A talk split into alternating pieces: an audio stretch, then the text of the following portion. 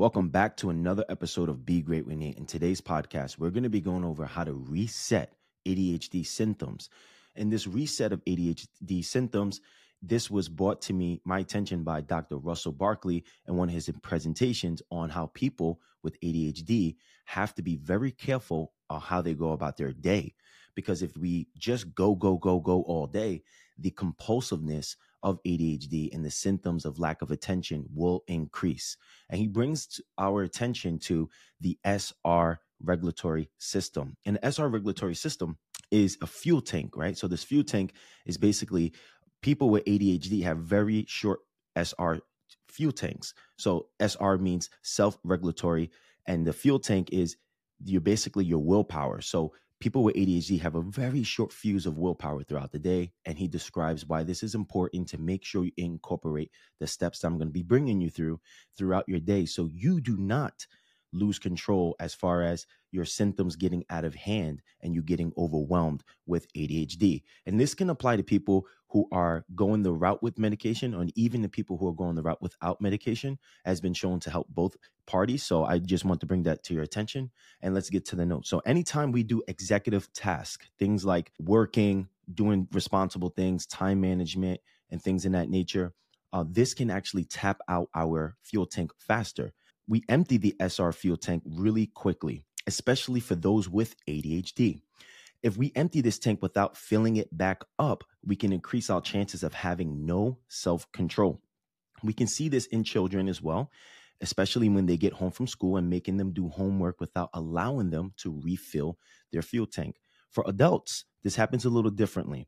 If we try to go back to back with work or responsibilities without taking time to recharge, we can find ourselves being more anxious. We can find ourselves feeling overwhelmed with our next task, increasing our chances of being very compulsive.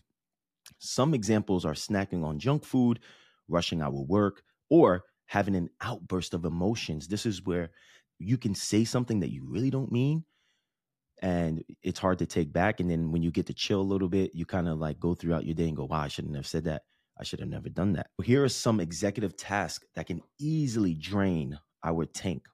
Number one is stress, drugs, alcohol, and illness. So the more stress that we're under throughout our day, the more that this tank gets drained out. The more drugs that we incorporate ourselves with, the more this tank gets drained out. Being sick taps out the drain as I mean the tank as well. And alcohol. I actually find alcohol being a huge problem with people with ADHD, and it explains why I never did well with it. Number two is time management and time management in the ways of if you're going through your day and you have meetings 9, 10, 11, 12, and then on your lunch break, you're taking your food to your desk to do your work and eat at the same time, and then you go all day, that's going to continuously just drain you. So the goal is to try to find little slots that we can refill our fuel tank. And I have some examples in this podcast. Number three, emotional self regulation uh, going through a breakup or going through an argument with somebody, that can really drain our fuel tank. And then number four, having no self motivation. After a while, the you know this is why the first step I want to do with the first podcast that I've done, and I'll link that down below if you don't watch it. It's important that we understand why we are the way we are because we can get really hard on ourselves. Remember, we can be having issues with procrastinating, planning for the future, doing things at the last minute, and then this right here, we just feel if we just focus on what we didn't do and we think that we're just weak minded and things in that nature, it can easily just make us have this stinking thinking, which is basically negative talk. So here are ways that we can actually refuel the SR tank. Number one, we want to make sure we have something to look forward to. Uh, Dr. Russell Barkley explains this as great rewards and positive emotions. And I look at it like, let's just say you have a long day of work. What are you doing that you can look forward to at the end of the day? What is your reward? If we don't plan something positive there, then our reward can be things like junk food and alcohol. So if we can plan something we can look forward to, that can be very helpful throughout our day. Positive emotions. So let's just say you're looking forward to something that makes you happy and it makes you feel like, yo, later I'm going to watch my favorite TV show and I'm going to chill and I'm going to kick my feet up. I'm going to relax. That's bringing like a positive emotion to you. And you're also looking forward to that reward. Number two is self encouragement and positive affirmations. This is very important. The more that we can take time to look forward to things, the more that we can plan our day accordingly, and the more that we know if we do things too much back to back without having rest, the more we're going to start to become aware of that is not going to support us in our emotional our emotions or our SR fuel tank. So the more that you get tired and you had meetings that you cannot, sometimes you you have to do what you have to do. And sometimes if you're doing something back to back to back to back and you have to do it, just remind yourself, yeah, I know I'm tired right now. Yes, I know that this is a long day, but I'm going to get through it. So this self-encouragement, just this positive reinforcement is very important.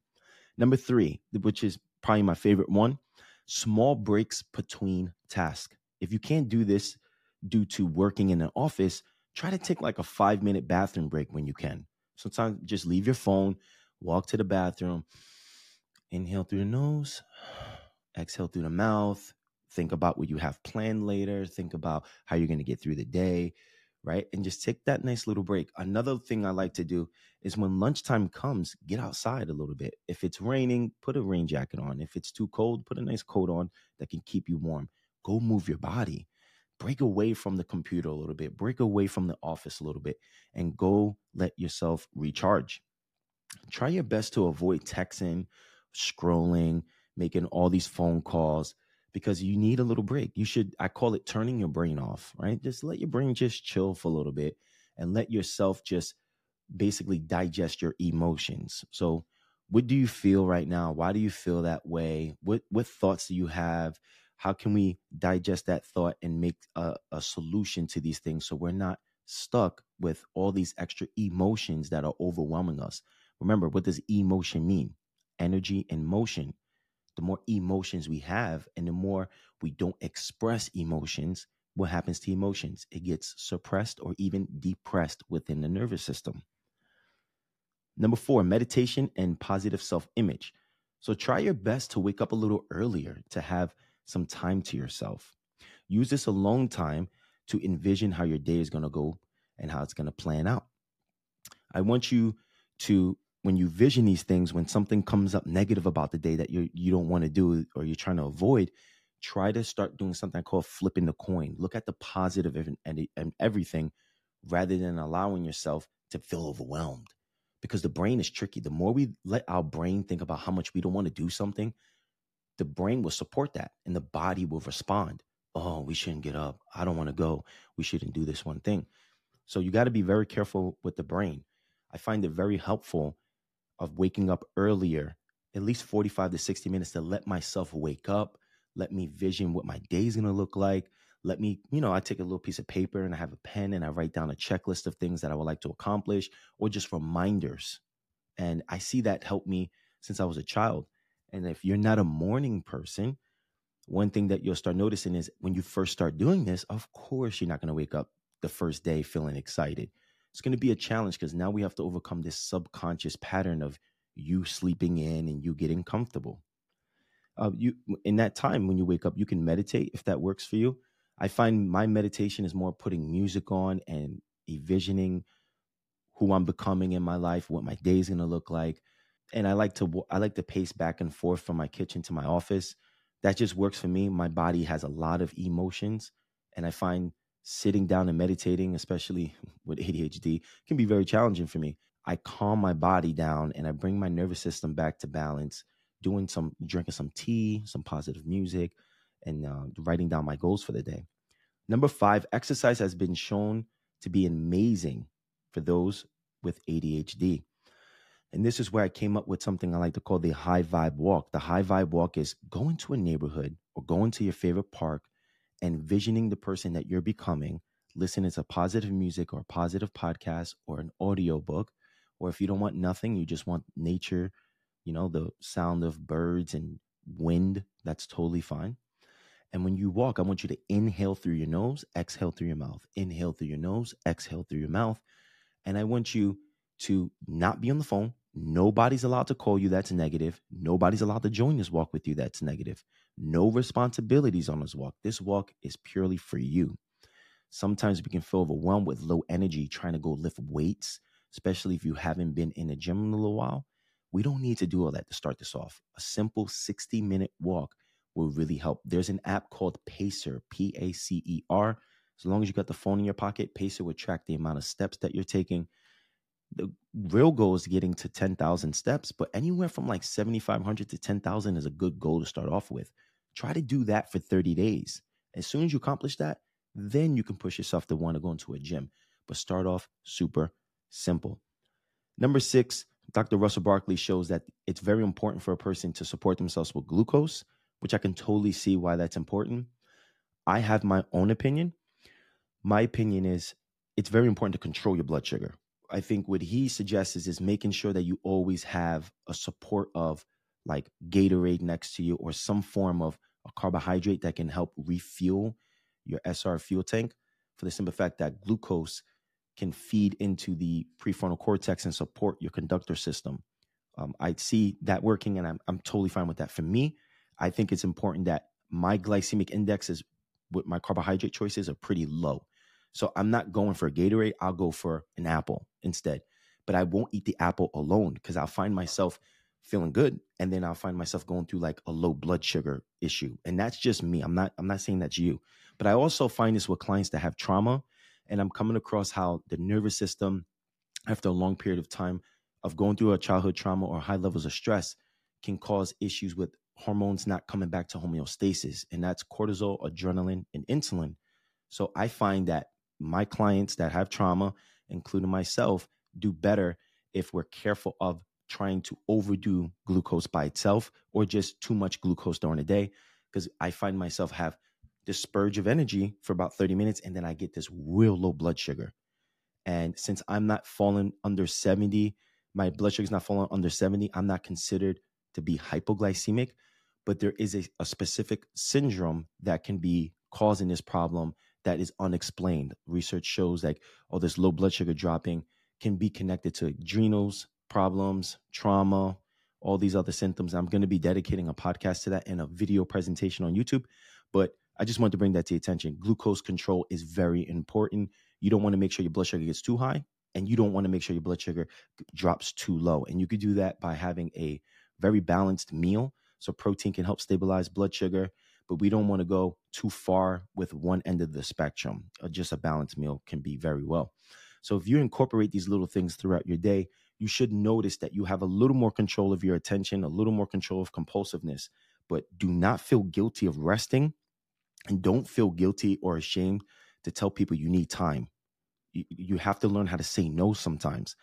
And if you're trying to do too much and you're putting too much on your plate, you're going to get overwhelmed and there's only so much what people with ADHD can handle at once. Try your best to start saying no to things that you are you can say no to and don't worry about trying to be too nice. Don't worry about trying to come you're coming off too wrong. No you got to put yourself first. It's important. I you then we family and friends and then all. Work in the world.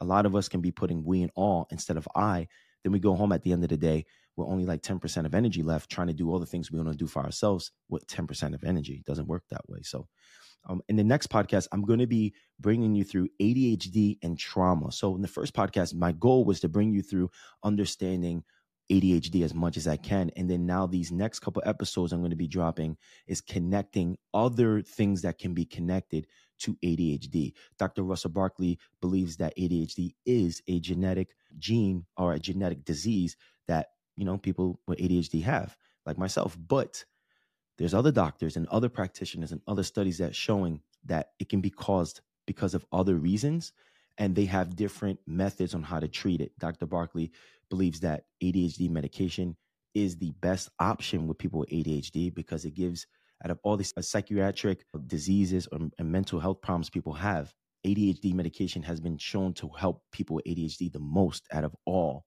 mental health imbalances or chemical imbalances within the brain. That's his belief. And I'm not saying I'm not picking a side. My goal is to bring you as much awareness as I can and bring you perspectives that I've learned that are interesting. And the next one with trauma, I found a lot of connections and I'm really excited to bring that to you. Hope this podcast helped. If you listen to on Apple, please leave a review leave some, you know, give me some feedback. I, I really appreciate it. If you watch this on Spotify, let me know your thoughts. And if you're watching this on YouTube, subscribe if you haven't. You can leave the comments down below and your thoughts Was this helpful? Did you notice throughout this present, I mean, this podcast, there was a couple steps that, oh, wow, I don't take time. Wow, you know what? I don't even meditate. I don't even exercise. If there's a little bit of things, let me know what you were missing down below or what has helped you the most with ADHD and helping your symptoms. Hope this podcast helps, and I'll see you in the next one. Peace.